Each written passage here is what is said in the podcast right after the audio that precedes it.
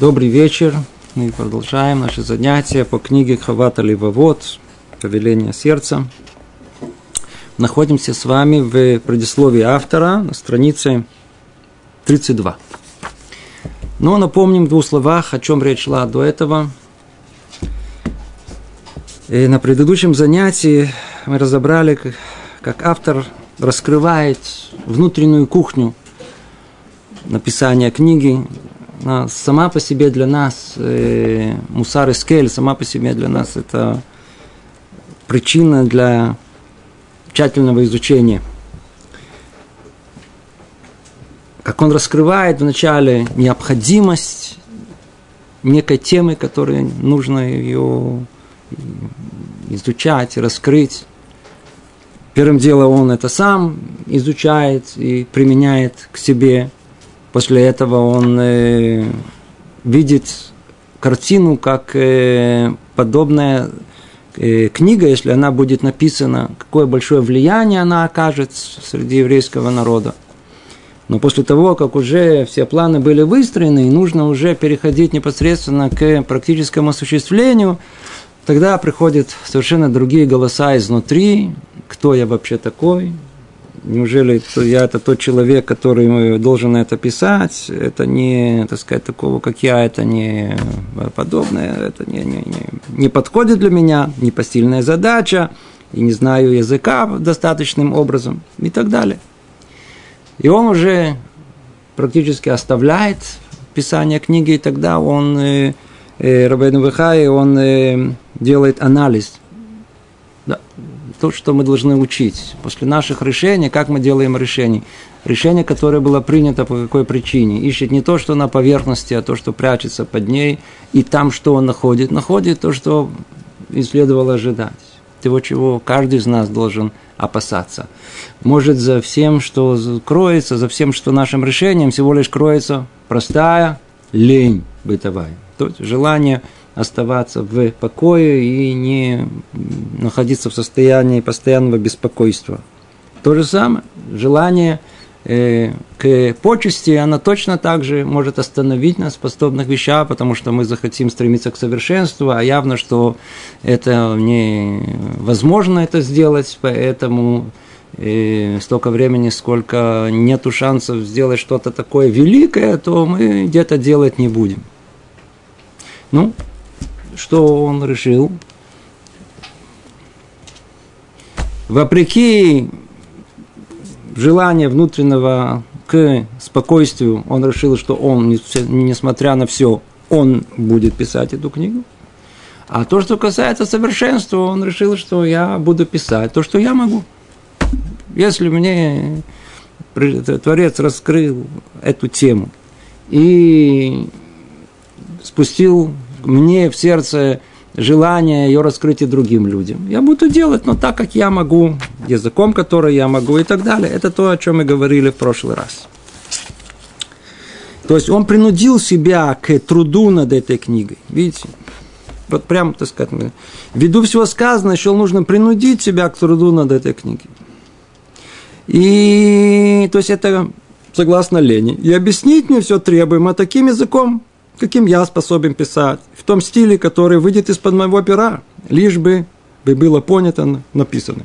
Ну, то есть он нашел, нашел э, противодействие, против вакцину против этого Ецарара, который, который не дал ему, не хотел давать ему написать эту книгу. Давайте продолжим. Я избрал самый легкий и удобный путь для пробуждения читателя – к изучению этой книги. Что за легкий, удобный путь? Разъяснение, восприятие ее, пишу ее на простом, ясном и общедоступном языке. Чтобы все, что я хочу разъяснить, было легко понимаемо. Всегда можно изъясняться высокопарно.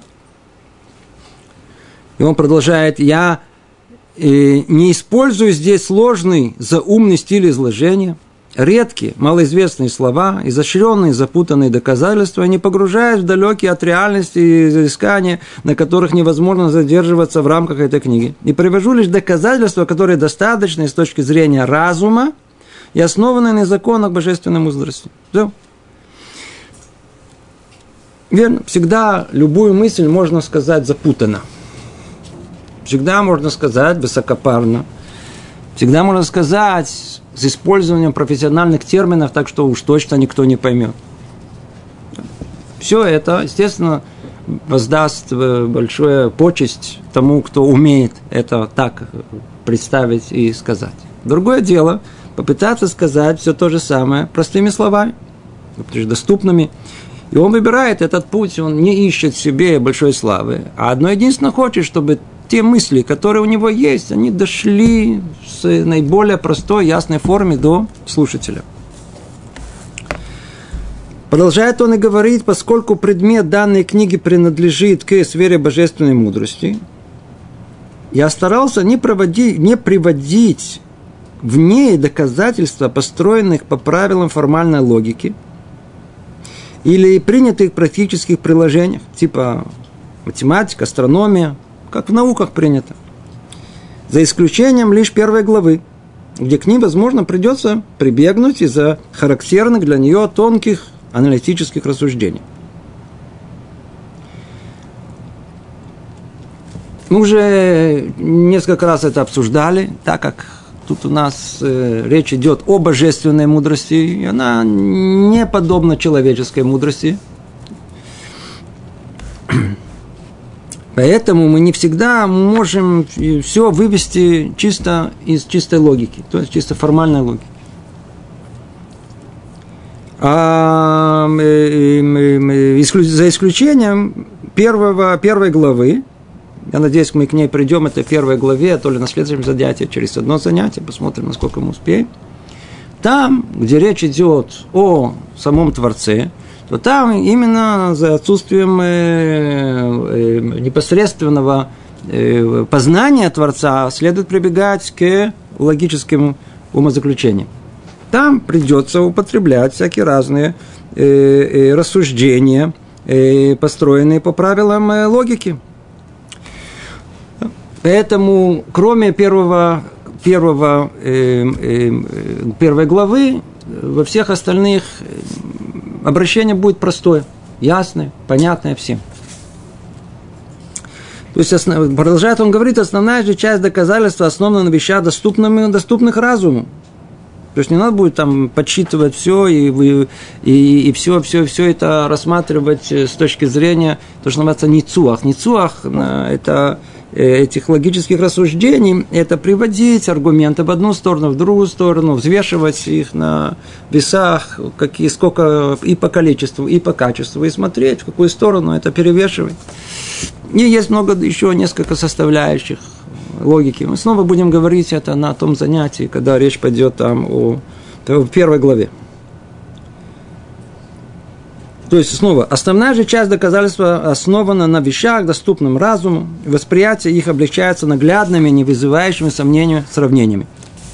Ко всему этому я подобрал отрывки из книг пророков, а затем добавил принятые нами от наших учителей, будь благословенна их память и то, что дошло до нас от праведных людей и мудрецов всех народов.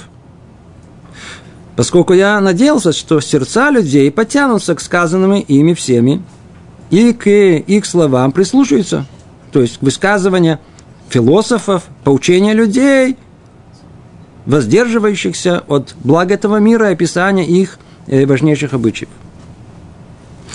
Ну, тут он, э, кто чувствует, Рабен Убхай, как мы говорили уже, тут несколько имеет революционных взглядов и открывает нам интересную тему, которая она сама по себе существует. Он говорит о божественной мудрости. Где она находится? Какой источник? Есть один единственный Тора. Нет никакого другого источника. Он собирается сейчас нам говорить о этой божественной мудростью собирается раскрыть нам ее внутреннюю часть. Внутреннюю часть, касающуюся внутреннего служения. Для этого он хочет привести нам э, аргументы из э, простые, как то сказано, простые, ясные, доступные разума, доказательства основаны на вещах, доступных разума, восприятие ключевых. К этому он добавит открывки из книг пророков, добавит то, что говорят наши мудрецы – А после этого он еще говорит, то, а ко всему этому еще и добавим и высказывания мудрецов народов мира. Философов, мудрецов другого. Вопрос, который тут э, поднимается, вопрос, который обсуждается в дальнейшем. У нас нужно ли нам э, прибегать к высказываниям народов мира?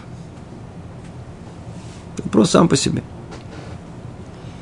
Может быть, в двух словах только э, продолжим чуть-чуть эм, его описание этого и расширим этот вопрос. Как бы написав, что он будет использовать и мудрости народов мира, он тут же хочет нам объяснить, откуда он это учит. Находим у наших мудрецов в трактате Санедрин, так сказано. Сказано в одном месте в книге Ихескель, у пророка Искескель, по законам народов что вокруг нас поступали вы.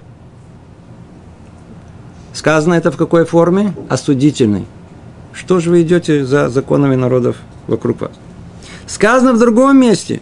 И по законам народов, которые вокруг вас не поступали. С точностью наоборот. Претензия, почему вы не поступали, как э, законы народов мира. Спрашивает э, Талмуд, что же это означает, как это объяснить это противоречие. И объясняет это очень просто. Подобно достойным их, то есть тем праведным людям из других народов, вы не делали, а подобно недостойным делали. То, что тут сказано, ну, сейчас мы вернемся к первоначальной теме, но эта вещь сама по себе существует. Надо, надо, это, это, это очень-очень такая да, фундаментально. Ведь все, что мы учим, мы стараемся учить в перспективе, как это касается нас. Скажите, есть большая тема, которая касается нас. Поколение наших бабушек, дедушек, прабабушек, все жили еврейской жизнью. Пока они, как все мы знаем, историю еврейскую нашу – не пришли поколения, то, что называется маскелим, просвещение в Германии, а потом разошлось по всей Европе, и пришло и в, на Украину, и дальше разрослось по всему. Евреям захотелось стать, как всем, все, все остальные народы. Мы ничем не отличаемся, мы такие, как все, может, этот прекратить антисемитизм, всякие разные были идеи. Мы хотим стать, как все народы. Тура много раз она, она, она предупреждает нас не идти за все народы. Вы не такие, как все народы. Ам лабададышку. Вы сами по себе. Вы не можете не смешиваться, не идти по их пути. Ничего, ничего. Почему хотите идти по их пути? С вами читали. Парашат Шавуа было, Бахукотай. Страшные наказания ждут, если мы пойдем по пути этих народов.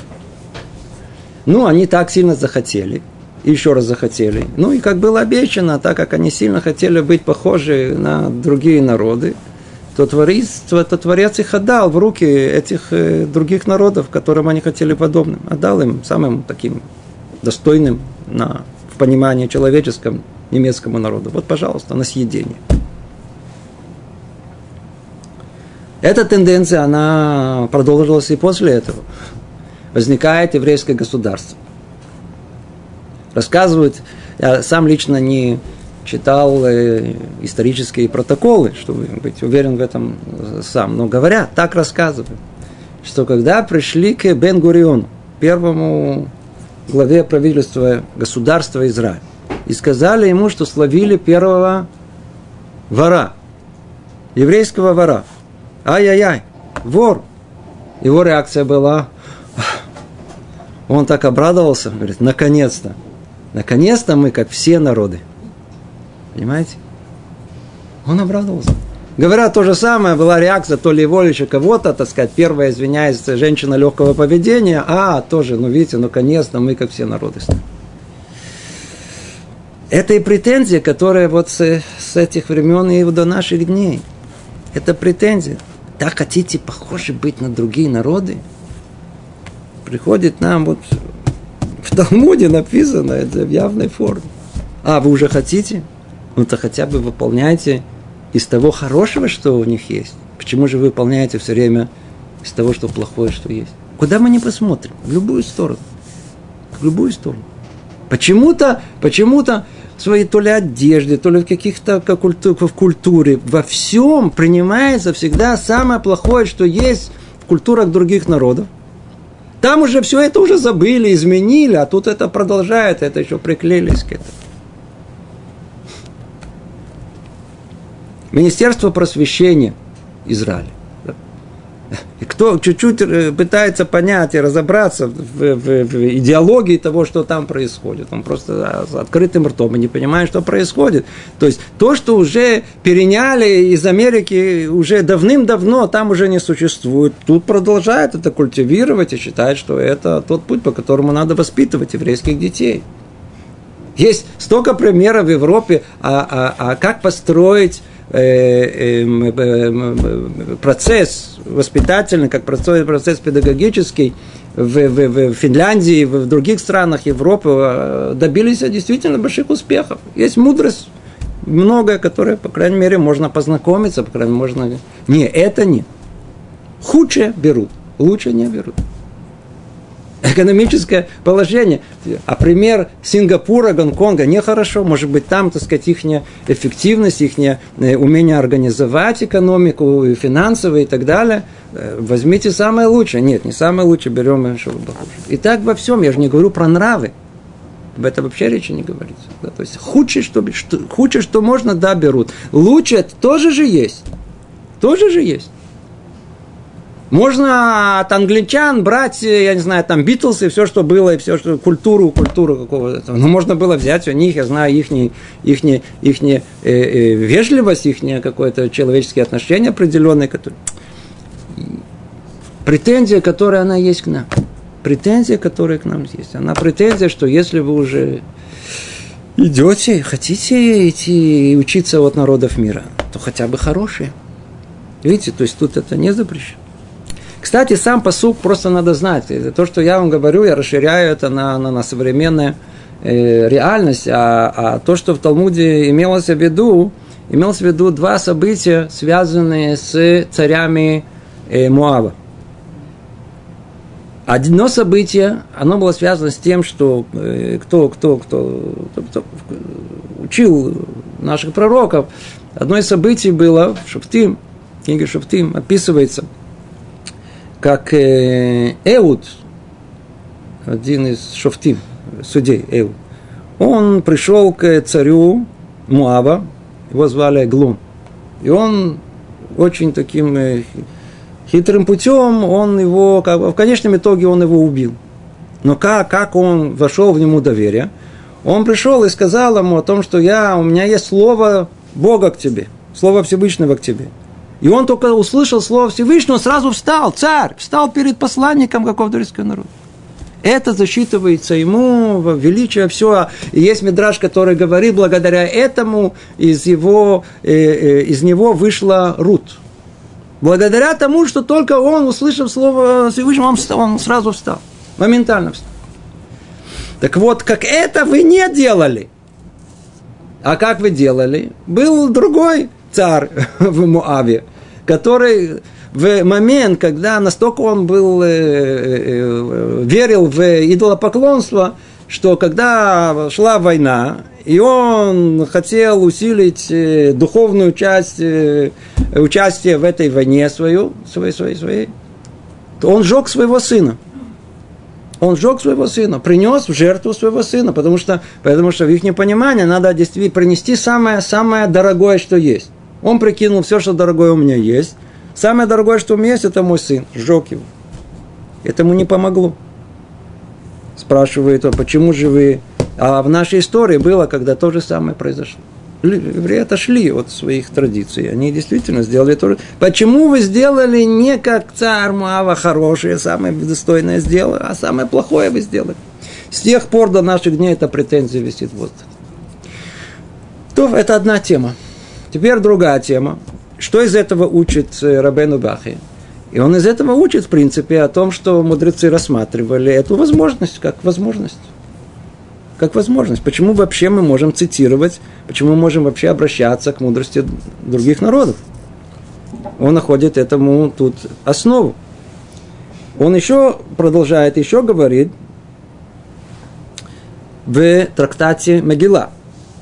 Каждый, кто говорит мудрое слово, даже если он человек из народов мира, называется мудрецом. Да? Если человек говорит мудрость, значит, его можно считать мудрецом. То есть не говорит человек глупости. Еще сказали о сравнениях и притчах, приводимых для объяснения трудных предметов, что нужно учить материал с использованием условных символов для запоминания, объяснять его при помощи сравнений и притч. Okay. Царь Соломон, царь Шломо сказал в книге Мишлей, чтобы понять притчу, хитроумно речь, слова мудрецов и их загадки. И мы знаем о том, что в народе мира это очень было распространено, и, не, и в греческой культуре, и в римской, и после этого у всех остальных это и, и, и, и, притча, и образные сравнения. То, что на русском языке это называют как басня, по-моему, нет? Э, басня и э, мораль всей басни какова.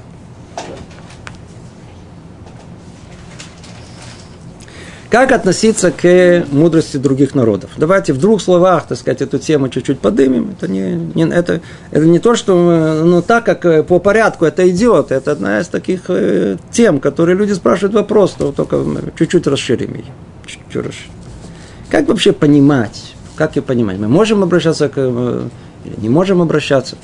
На первый взгляд, мнение Рабейну Пхай, давайте сначала его разберем, о том, что да, можно обращаться. На основе чего он это говорит? Мы же говорим о божественной мудрости. А им что, доступна божественная мудрость? Ответ сейчас послушайте, послушайте, послушайте. Давайте его чуть-чуть постепенно разберем. Вот смотрите. Сколько будет один плюс один в Китае? А? Ну, нет ответа, не знаете? Два, я пойму. А сколько в России?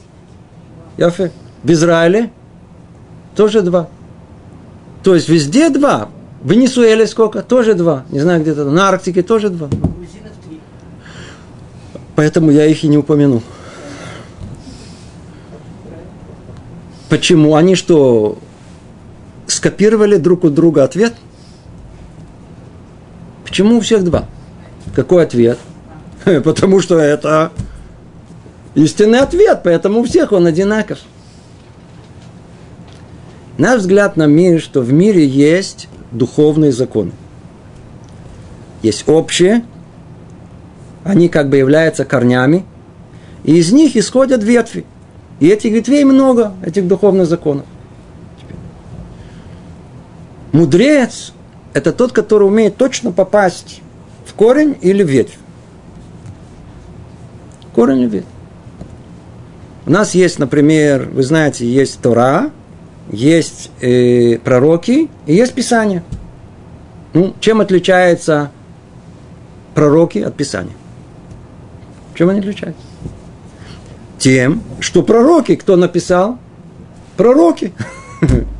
А кто написал Писание? Не пророки. А кто? Люди. Люди.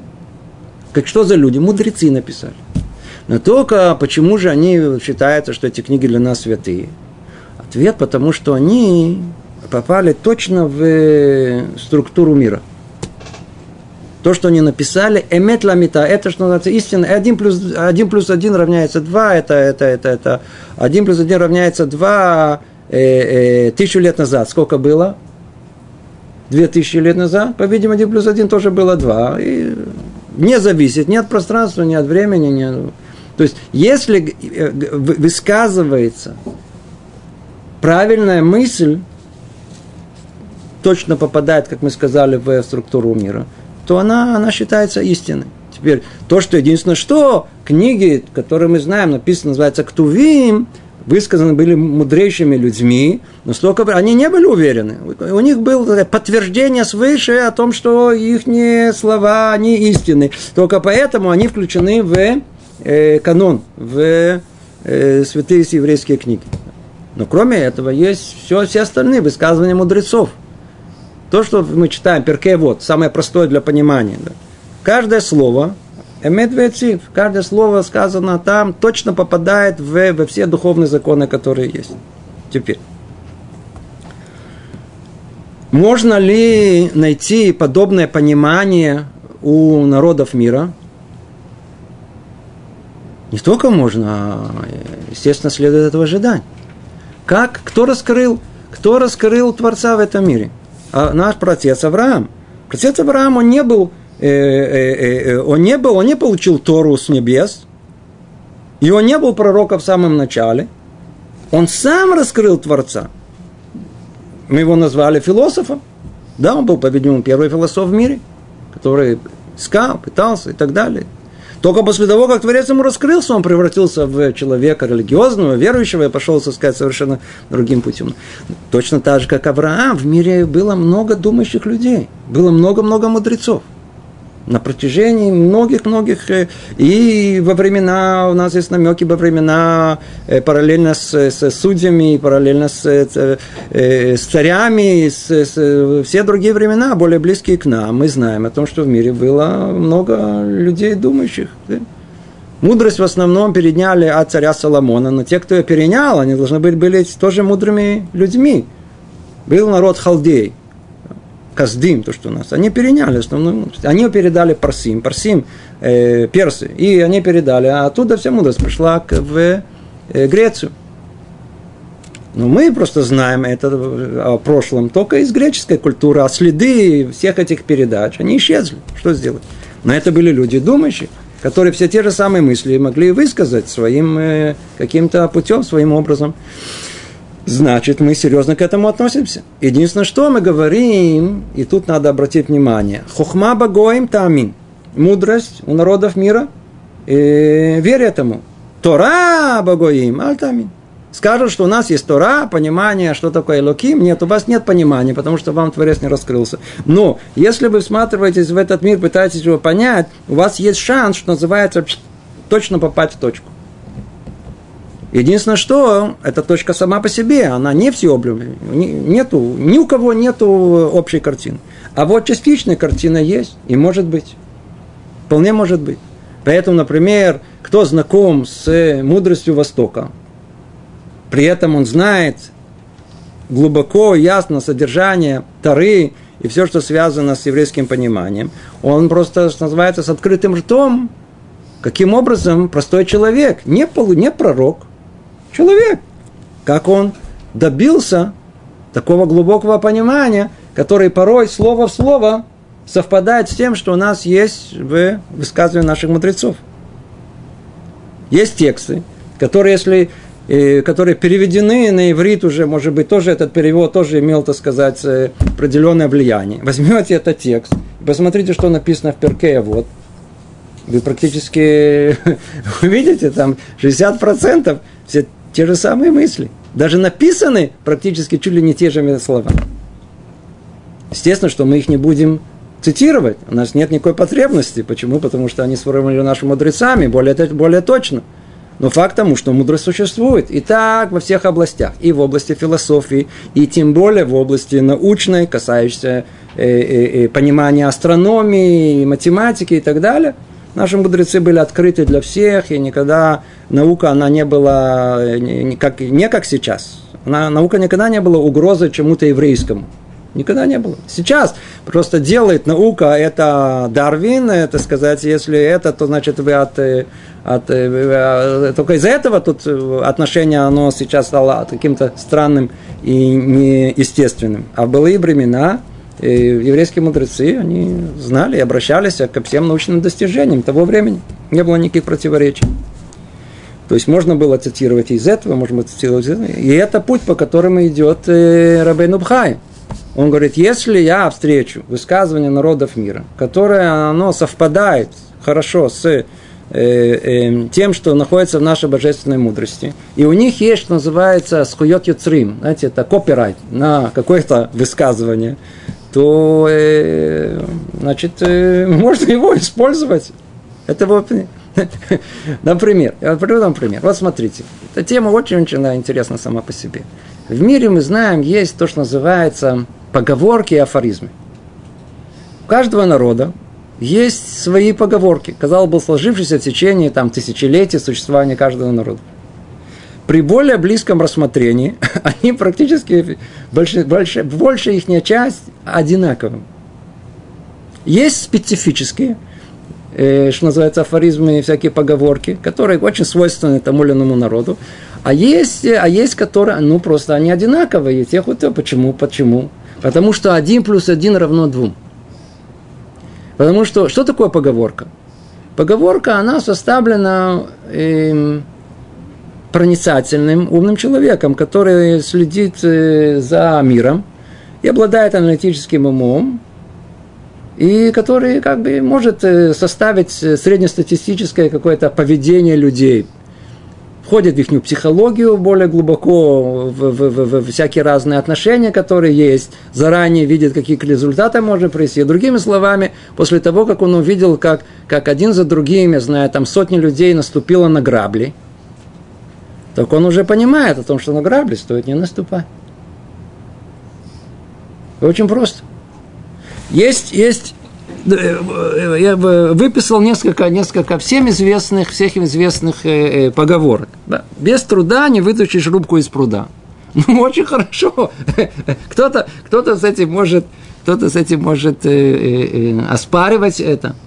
Это не... А что, у нас нету этих источников, что без труда человек не должен... Э, э, э, вся, вся Тора, она только она переполнена тем, что человек должен... Амаля Тора, вы были ама, а труд, который надо ложить. То, смотрите, если я говорю по-русски, я обращаюсь к аудитории, которые, которые у него уже есть, так сказать, свои штампы восприятия э, того, что говорится. Я говорю на языке более близком, и всем известно, что эта мысль о том, что ребята надо трудиться.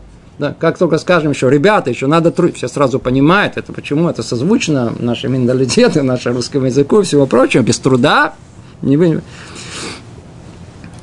Волков боятся в лес не ходить. Все. Битахон Бакадош Баруху. волков боятся, вы боитесь волков. То есть Бога нету, да? боитесь волков. Вы думаете, что это волк вас э, ест? Кто вас съест? Вас волк не может съесть без желания Бога. Значит, надо быть уверенным, что если да, верно, есть волки-то там, но без желания Бога вы не, не, не, не вас волк не съест. Птица пойдет. Почему не пойдет? Хорошо. За одного битого двух небитых дают. А? Я эту фразу, мне кажется, произношу чуть ли не каждый раз, когда нужно кому-то снова приходит, а щедук, щедук, да. А вот если она, она, она, она, она разведенная, Первое, что я говорю, это вот, ну, смотрите, смотрите, я особенно не разбираюсь, надо разобраться, кто она, но, в принципе, не надо, то, что она разведенная, не надо ее из-за этого сразу же говорить ей нет. Почему? Битая. А как известно, за одного битого двух небитых дают. То есть вы, вроде бы, получается, вместо одной жены сразу две. То есть по силе, то есть она одна, но вот такая, она такая, вы знаете, у нее есть почему? У нее есть, она вот такая, ну битая, но битая это хорошо, битая это уже, знаете, дурость выбила, поэтому, знаете, уже осталось то, что, то, что нужно для семейной жизни. Лучше синица в руках, чем журавель в небе. Скажите, это для всех ребят, которые выходят на щедух и которые ищут себе эту, эту, эту журавля в небе. Это не подходит. Мы не подпишемся, мы не можем цитировать это. Пожалуйста, очень хорошо. Тише едешь, дальше будешь. Ну, жалко нету элиту. Он там сказал, Рависхак Зильбер, Ваха, все время говорил, чем тише будешь, чем, чем медленнее, тем быстрее мы все успеем, все нормально. Не спешите, да. Ну, Теперь начал за здравие, кончил за упокой. Ну, смотрите, это, это по-видимому, по-видимому, типичное явление, которое было. Поэтому, э, ну, ну, кто не подпишется под этим о том, что есть люди, которые не умеют держать линию рассуждения, то говорят об одном, а потом уже вообще закончили чем-то, что никакой связи, значит, просто была трата времени, просто болтание какое-то было, какое-то дальше. И так дальше. Сверху рубашка ближе к телу, Семь раз отмерь, один отрежь. Ну, очень хорошо. Сытый голодному не товарищ. Все это духовные законы, которые существуют в мире. И тут просто есть, что называется, копирайт на формулировку. У народа других мира по-другому сформулировано. Мы почему? Это можно. Еще как можно. Теперь, естественно, что есть у разных народов есть какие-то свои специфические такие, такие очень специфические. Например, э, э, специфические, вот заметил, например, есть американская пословица. Да? Ой, жалко, что вам сказал. Надо было, хотел, чтобы вы сами рассказали, кто это такой. Там, например, такой, что на шестой день Бог создал человека. И с тех пор все было сделано в Китае. То есть явно и понятно, что эта тема, она, она больше касается всем, и всем, так сказать, пострадавшие от этого Китая. Ну, ну, ну, или наоборот, смотря кто как это воспринимает, но для Америки это было очень чувствительно. Да. Теперь, вот интересно, да, чем лучше заборы, тем лучше отношения с соседями. Что за поговорка? Английская. Теперь кто бы знает, английская поговорка. Пш, понимаешь, точно. Теперь, теперь по поводу, по поводу слов. Э, чем сердце меньше, тем длиннее язык. Это итальянская поговорка. Теперь, а немецкая? Язык не имеет костей, но часто переламывает хребет другу, другому. То есть, видите, тут уже в немецкой поговорке она такая более брутальная, то есть что-то там кого-то переломить. Да? То есть это Например, а, арабская. Я эмир, и ты эмир. Кто же погонит слов? То есть, видите, у каждого, это уже особенности называется. Может быть, мы не, мы не будем заниматься каждому. То есть, это уже называется, это, это хорошо, это говорите, пожалуйста, да. Мы это, может быть, не мы. Но есть то, что называется общий знаменатель. Общий знаменатель, он это один плюс один равно двум. Говорит Рабейну Бехай, если есть, что называется, формулировка хорошая, копирайт, есть хорошая, хорошая, пожалуйста, давайте.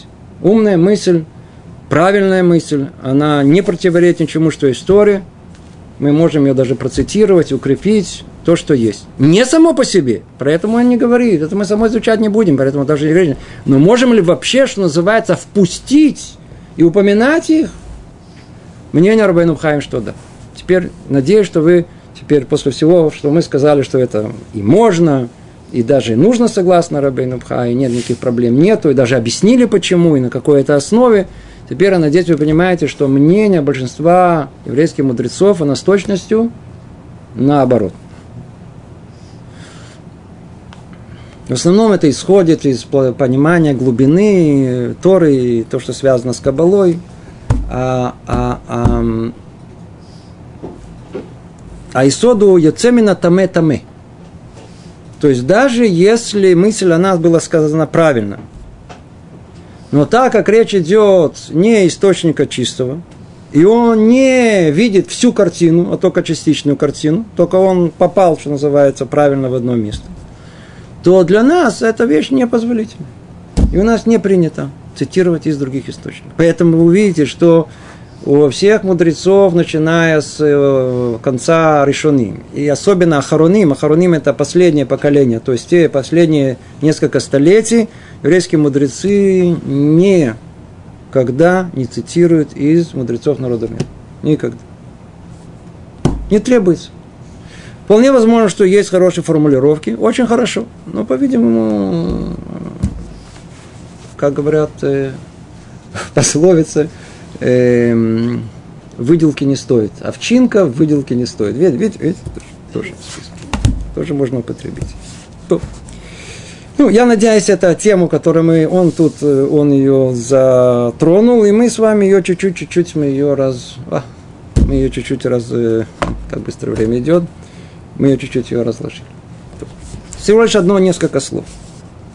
Итак, что мы поняли, что мы выучили, подведем итог, говорит Рабейну Вихай, о том, что он собирается писать книгу, и он приведет нам и самые мысли в самой простой форме, и э, в самой логичной форме, и самой понятной, и будет цитировать из э, Тары, из пророков, из мудрецов еврейских и из мудрецов народов мира.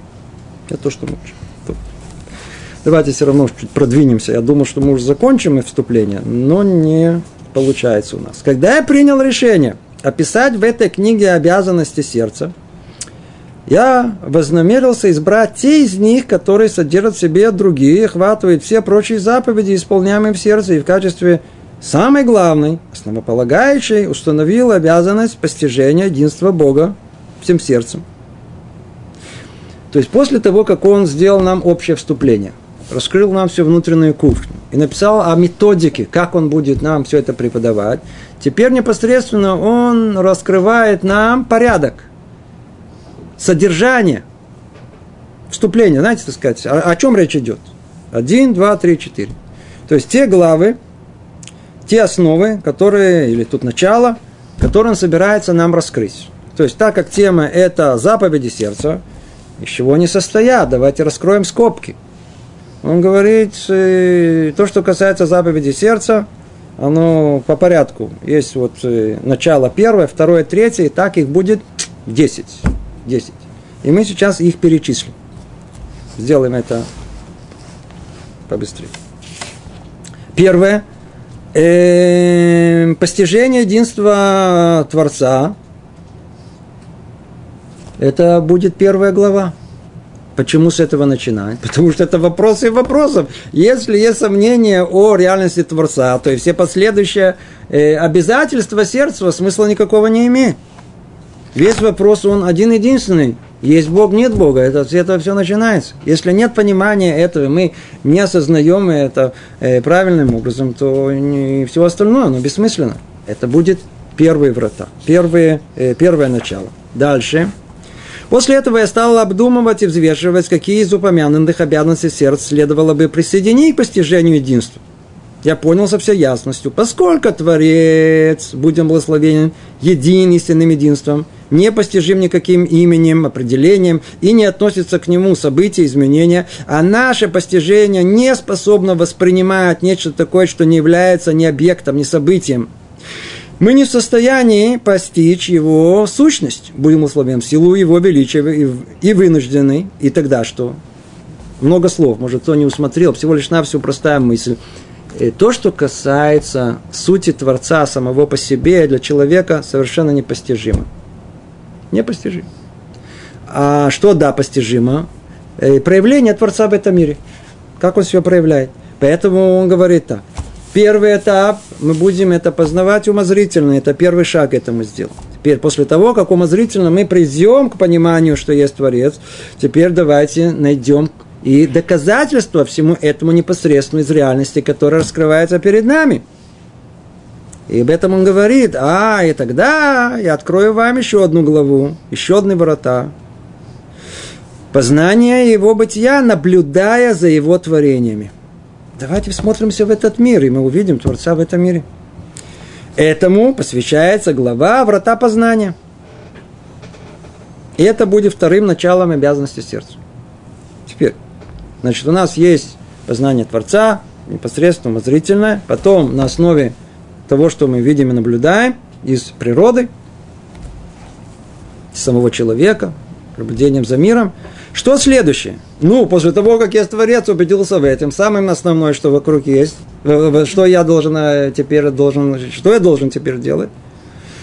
Если есть Творец, я творение, значит, он э, меня сотворил для какой-то цели, значит, он меня обязал эту, эту цель достичь. Значит, я что должен делать? Я должен служить этой цели. Значит, что должно быть? Принять на себя служение Творцу.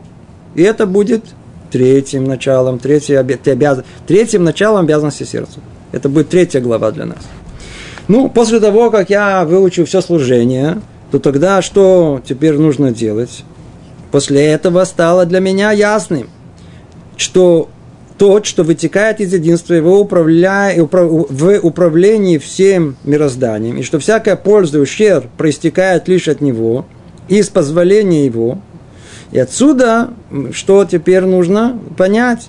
Обязанность наша уповать на него, предавать себя в руки его. Это четвертое начало, четвертая глава классическая. То есть, когда говорят, просто чтобы знали, Книга Ховата Левовод. Да. Ее изучают везде. изучают ее в вишивах, изучают девочки в семинарах, они это э, экзамены сдают. Они что, вы думаете, кто-то читал то, что мы читаем? Мамаш. Никто это не читает. А что читает? Читает четвертую главу в первую очередь. То есть есть, называется, популярные врата. Вот третье, э, Шарпхина это для Шарпхина это вот как мы сказали это э, познание творения, смотрится в мир, это для Балечува, очень любит это, да. а все остальные как-то обходят. Третья глава это, в принципе, как быть человеком религиозным. Самая страшная глава, кто ее прочел после этого, то ли, то ли вообще решил, что завязать этим делом, то ли наоборот, так сказать, а, теперь наконец-то понял. Это что-то очень-очень-очень э, качественное, так сказать, очень сильно входит в сердце. Но в основном, так как все забочены, там, жениться, не жениться, а молодой парень должен и молодая девушка иметь много, много, много, много, много вот э, э, упования на волю Творца, что все нормально будет. Поэтому, чтобы у него была эта сила, то надо вот изучать четвертую. Четвертая глава, она как бы основная, она более популярна. Не основная, но она более популярна. Это, так сказать, полагаться на Творца, а не на себя. После этого я стал обдумывать, каким образом проявляется его истинное единство в нераздельной славе его, в которой нет у него соучастников и нет в него подобного ему.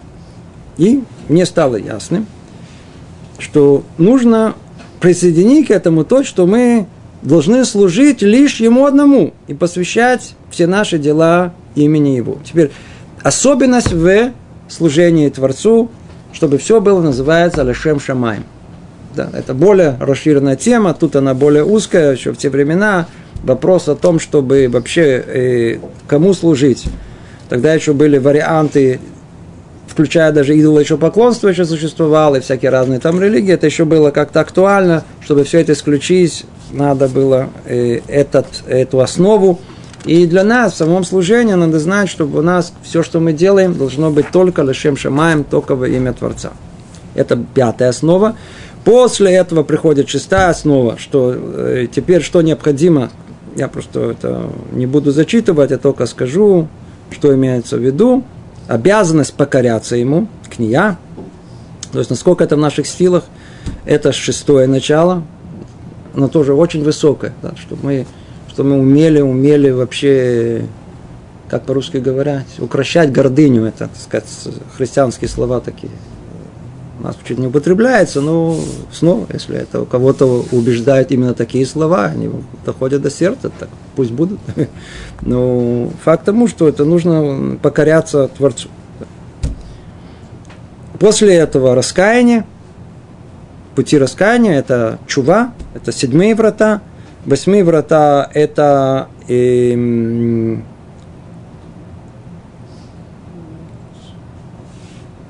я извиняюсь, это седьмые врата, я извиняюсь, я извиняюсь, но пути раскаяния, отвращения, молитвы об искуплении.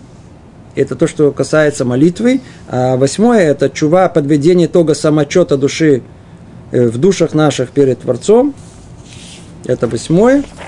Девятое – это мы далеки от этого, отрешенность. Снова перевод этот, я не знаю, Давид, что вас не, не пугали эти названия – Почему? Потому что дойдем до этой главы, прояснится, что имеется в виду. Слова слышатся очень страшно, там поймем, что имеется в виду отрешенность. Отрешенность, вы знаете, у нас вообще не принимается, это не путь еврейский э, заниматься отрешенностью. Это девятое начало и конец, подведя итог всему, это любовь к Творцу. Это десять ворот, которые ожидают нас, Сколько времени займет, не знаю, это еще долго-долго. Надеюсь, что мы с вами освоим все эти 10 глав. Тут мы остановимся. Всего доброго. Коль тут до следующее занятие. Может быть, в следующий раз закончим э, вступление. Раташа. Культуру Сейчас, секундочку, есть тут э, есть вопросы. Шалом.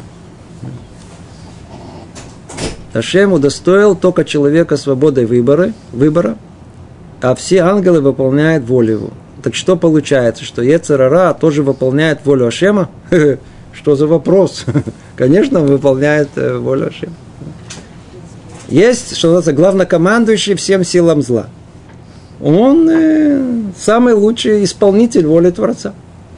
Творец сотворил его для того, чтобы сотворить в мир, разрушить равновесие, чтобы, так сказать, провокатор. Кто-то должен тут что-то устроить, какую-то проблему. Как только есть проблема, есть вызов, есть возможность проявить свой выбор и стать человеком. Не всяком сомнении, вопрос уместный, правильный, правильно поняли.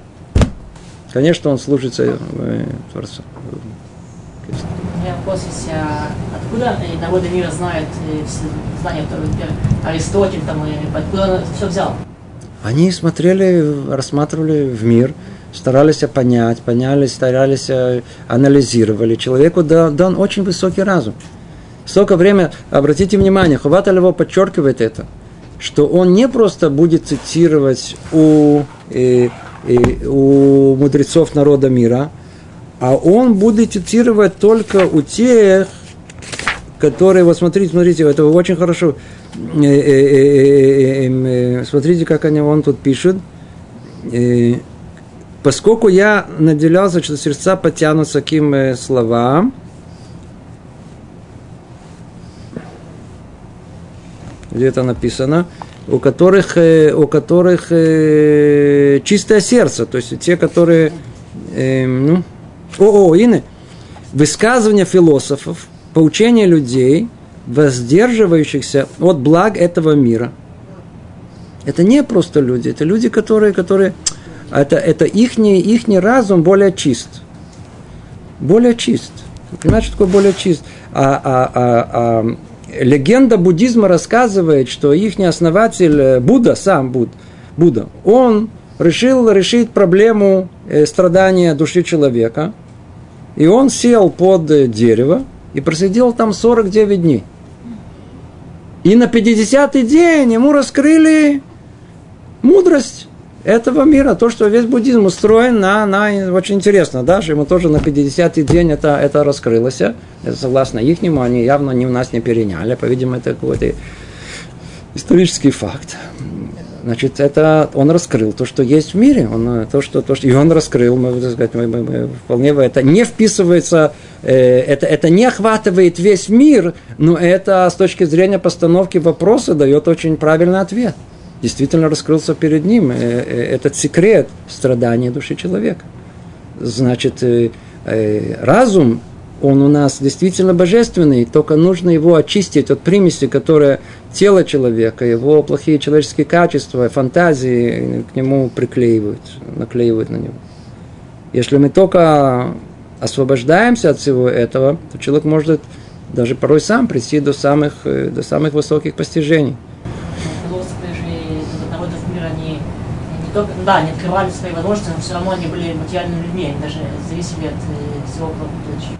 И у нас Авраам Авина тоже был материальным человеком. И тем не менее, что значит материальным? у него было тело, у него были желания. Единственное, что он, он работал над собой.